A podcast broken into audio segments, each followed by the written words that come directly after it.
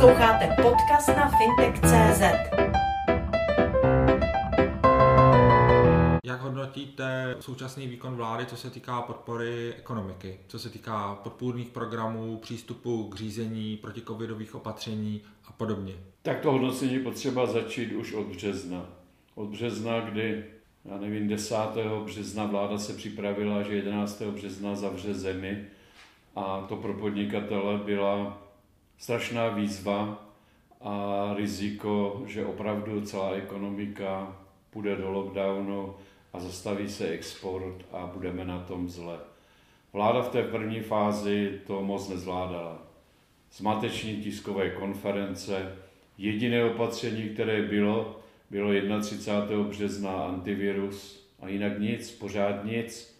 Podnikatelé čekali, najednou se ozývaly hlasy z vlády, paní ministrině financí, pustíme 1,2 bilionu korun do ekonomiky, podnikatelům pomůžeme.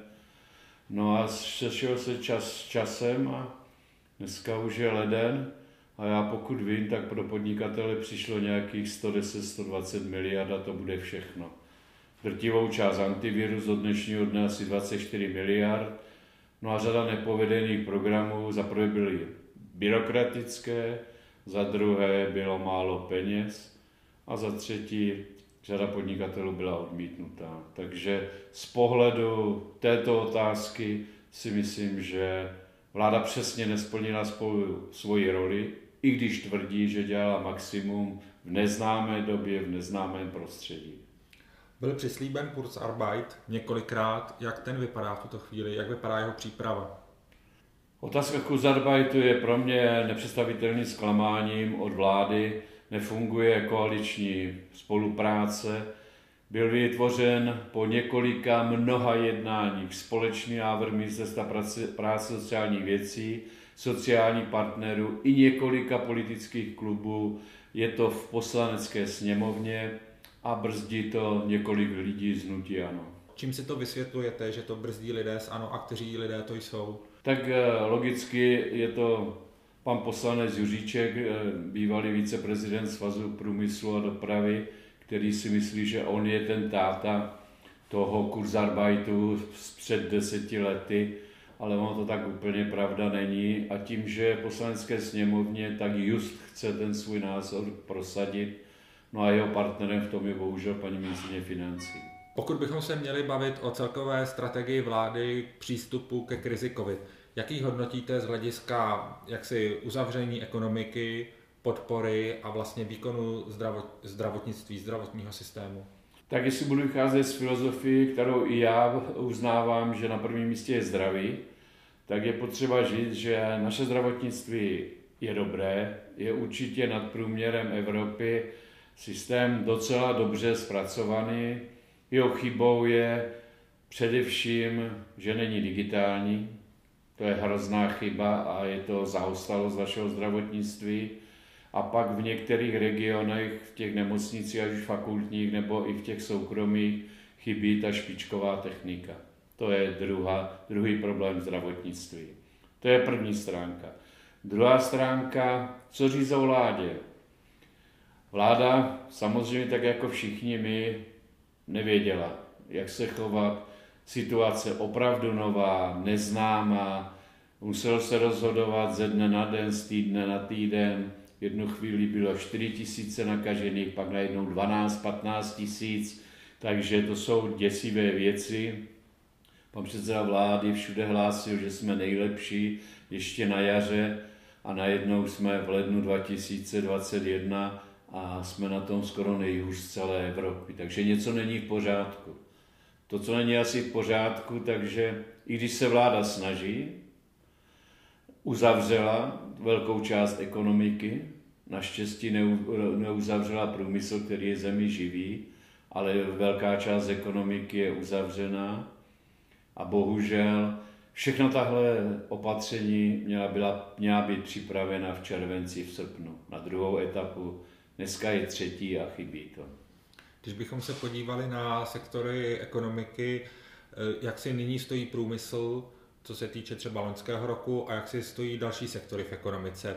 To znamená, které fungují relativně bez problému a které naopak jsou jaksi v problémech. Tak problémy měli všichni, musíme být spravedliví, jako doba byla zlá, složitá a ještě vyhráno není. Co se týče průmyslu, jehož jsem reprezentant, průmysl skolaboval hned v Dubnu a tím, že automobilový průmysl, všechny čtyři klíčové automobilky v zemi byly zavřeny, od Škody Auto počínaje a u IVK busu konče. Jakmile se rozjeli, což bylo vidět už na výsledcích třeba srpna, září a za říjen mě srdíčko hřálo radostí, protože jsme měli nárůst průmyslové výroby 1,5% proti roku 2019. Takže průmysl zabojoval, zabral. Horší to měla ostatní odvětví, která měla víc omezení, musím být spravedlivý a pravdivý, především horeka, hotely, restaurace, kavárny a další, tak ti, tím, že to měli zavřený několikrát po sobě, tak se jim strašně těžko startovala ekonomika a přestože dostávali podpůrné programy, v začátku v tom březnu, dobnu to bylo helikopter money, to ty pětistovky lítali prakticky všem, aniž to potřebovali, ale teď v tom období té načínající třetí vlny bude pro vládu strašně těžké a já jsem zvědavý na její reakci objektivně posoudit, co má otevřít, poběžili očkování a rozšířil zase testování antigenními testy a co nemá otevřít, nebo co podpořit a co nepodpořit. Těžká doba, možná těžší ještě než ten začátek. Zmínil jste očkování, váš kolega Rafaj dnes nebo včera řekl, tuším v rozhlase, každopádně v médiích, že firmy jsou z to si s očkováním pomoci sami. Jak by to podle vás mohli udělat, pokud tu bude vakcína? Jak technicky to mají provést? Bez problému. Já si myslím, že vláda musí rozhodnout o tom, že firmy budou si sami očkovat. Máme závodní nebo svoje praktické lékaře. Bude-li injekce, která nebude potřebovat těch minus 70 stupňů, tak ti naši praktičtí lékaři, protože nás znají, tak přesně podle pořadí nás bez problémů všechny naočkují. Jenom najít odvahu ve vládě říct, že firmy si to zvládnou sami a nepotřebují zatěžovat veřejnou síť zdravotnictví. Když se bavíme, když jsme se bavili o podpoře ekonomice a podnikatelům, tak důležitou roli hraje i státní rozpočet, jak za loňský rok, tak pro příští rok. Jak vy osobně hodnotíte přípravu státního rozpočtu pro letošní rok, rok 2021? Tak rok 2021 v státním rozpočtu překvapivě může být i horší, než byl rok 2020, ať se to líbí nebo ne. 2020 prý bude nějakých 380-390 miliard minus. My máme schváleno 320, poslanecká sněmovna to bude schvalovat znova kvůli daňovému balíčku, takže to bude hodně přes 400, ať se to taky líbí nebo nelíbí vládě, abychom říkali lidem pravdu. A nejsem spokojen s tím, jak se to populisticky udělalo. Samozřejmě je před volbami, ano, bojuje o svoje postavení, samozřejmě vznikají koalice, které mají jediný cíl porazit ano, takže to se všechno může promítnout do rozpočtu 2021. Promítne se to, budou tam další nějaké úplatky voličům, protože takhle funguje politický systém České republiky a z toho radost nemám. Máme tu daňový, máme a nemáme tu daňový balíček, který vlastně zvyšuje ten schodek státního rozpočtu. Jak hodnotíte jeho přijetí, jeho prosazení a to, že vlastně ten státní rozpočet ho nezmiňuje? Je to běžná praxe? Je to prostě špatně. Je, to špatně, nezodpovědně, takhle se to dělat nemá. Když schvalují rozpočet, tak ho mám schválit se všemi věcmi, které tam patří. Tohle je zase politická taková habaďura na občany. Mně se to opravdu nelíbí. Mně se nelíbí, že v tom balíčku v době krize jsou populistické věci, jako je stravenkový paušál. Nevím, kdo je od, bylo zodpovědné dát lidem 15% a udělat jenom dvě pásma 23-15. Bude dostat nepředstavitelné peníze, a co nezávidím mladé generaci a použiju vtip z reklamy, to už tady maminko nebudete nebo babičko, Prostě v roce 23 bude stát společnost před neuvěřitelnou těžkou situací, jakou daňovou reformu udělat po těch svých předchůdcích. Když se podíváme na vyjednávání rozpočtu, anebo takto se zeptám, samozřejmě eh, vláda rozhoduje, vláda nese odpovědnost, může se zdát, že kritizovat její kroky je snadné, ale svým způsobem do celé situace zasahují i opoziční strany. ODS, která hlasovala pro zrušení superhrubé daně, nebo na Piráty, který se tak si, jak, jak si významně podepsali na projednávání státního rozpočtu. Prostě jak hodnotíte výkon opozičních stran? Tak já si myslím, že opozice je tady slabá. Je slabá, je to moje přesvědčení. Chybí jako v celé ekonomice a v této zemi osobnosti. Opozice je nemá, já je tam zase moc nevidím, možná se teď někoho dotknu, ale na vlajce prezidentu je pravda vítězí, takže si to říkejme popravdě. ODS hlasovala pro 15%, protože to má ve svém volebním programu a nedokázala to samo vyřešit, když vládla, takže teď se, teď se přidala. Sociální demokracie samozřejmě říkala úplně jiná čísla 23 a 19, protože se chce aspoň trošku zviditelnit protože opravdu už hraje nulovou roli té koaliční vládě. No a Piráti, to je skupinka nemoc politicky vyzrálých, odborně vyzrálých lidí, kteří samozřejmě hledají svoji cestu, hájí mladé voliče a jako vyčítat jim některé věci, když jsou hodně špatně, je prostě složité, protože oni hájí mladou generaci a bude to asi tak určitě při volbách, takže Nemám z toho dobrý pocit. Chybí osobnosti, myslím, že letosní rozpočet je snad to nejhorší, co jsem já za svou kariéru zažil. Jak typujete výsledky voleb v příštím roce? Jejda. Svaz je zásadně nepolitický, my se do politiky nepleteme, já můžu říct jenom komentář, ale nedokanu odhadnout. Bude to těžká situace, ano, bude chtít vyhrát volby, jsou tady dvě koalice, které budou chtít vyhrát volby, občané se doví fůru, špíny zase, tak jak politická scéna funguje a v říjnu nakonec zjistíme, že možná nejsme schopni zestavit vládu. COVID odsunul, COVID odsunul mnohá témata, která byla aktuální před ním.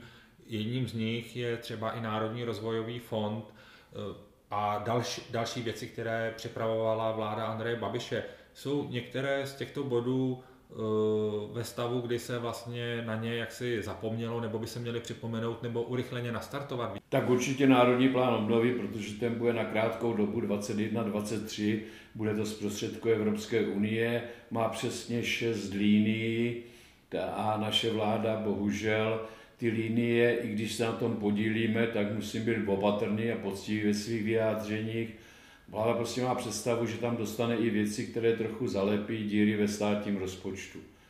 Brusel přesně ty kategorie jmenuje o zdravotnictví, přes digitalizaci, vědu, výzkum, inovace a tak dále. Mě u toho vadí, že pan předseda vlády už do Bruselu kdysi něco zavezl, aniž to měl schváleno vládou, prostě zase osobní iniciativa PR, tak jak to vždycky u něho je, ale já nejsem spokojen s tím, ne, že by tam to bylo něco úplně špatně odborně, ale mě už štve to, že několik měsíců trváme na tom, že za každou kapitolou má být objem peněz a pod tím malinká podkapitola z toho pro podnikatelský sektor. Jednoduché, jasné, ale prostě nikdo z vlády tohle nechce udělat. Další věci, která musí se řešit a kterou trošičku jsme upozadili, je digitalizace celé společnosti, e-government. Bez toho se nepohneme dál. Zaostáváme za tou vyspělou Evropou a to se mi nelíbí. Abych nebyl jenom kritický, musím říct, že co Karel Havlíček, minister pro všechno, přišel na dopravu, tak přece jenom na dopravu šlo výrazně víc peněz, protože už je tam 128 miliard. Za rok 2020 se otevřelo, myslím, pohobových zase 21 km dálnic, ale letos díky tomu zákonu o liniových stavbách, ať mluvím něco pozitivně, vypadá, že se ta výstavba dálnic rozjede, D4 půjde dokonce PPV projektem, což bude poprvé v historii, takže tady, tady se posuneme a to je taky důležitá oblast ekonomiky a života. Jestli nechcete typovat výsledek voleb, tak možná byste mohl typnout eh, letošní rok a budoucí roky z hlediska vývoje ekonomiky ve smyslu inflace. Rozcházejí se názory v tom smyslu, kolik bude stát státní dluh, jestli úroky zůstanou nízko, anebo naopak půjdou nahoru. Jaký je váš typ do budoucna? Tak eh, zase se podívejme na toho z pohledu obchodníka, pohledu občana a jak, jaký bude asi výsledek řešení. Česká národní banka říká 2%, to asi nebude pravda, protože když se podíváte, kdo chodí nakupovat do obchodu jako já a všímá si cen, tak si myslím, že nepatrně nebo dost v porovnání s něčím jiným jdou nahoru základní potraviny nebo některé klíčové věci, které v tom balíku inflace budou vidět. Takže představa, že bude mít inflaci 2%, nepřipadá vůbec v úvahu a určitě to bude hodně na 3%, protože ten tlak bude nejenom té vlastní ekonomiky, toho financování státu, ale i těch, kteří měli zavřeno a budou chtít samozřejmě si ty věci ze zavřené minulosti nesvobody narovnat. Kdybyste měl dát nějaké doporučení na letošní rok, ať už firmám nebo občanům České republiky, co se týče ekonomiky, dalšího vývoje, jak by znělo? Tak hlavně optimismus, hlavně investovat, nebát se investovat, jít do rizika, protože krize je obrovská příležitost a hlavně prosím všechny podnikatele, pokud můžou, ať se naočkojí a tím ty procesy zrychlíme. Nedá se nic dělat, taková je doba a bez očkování se nepohneme. Sledujte fintech.cz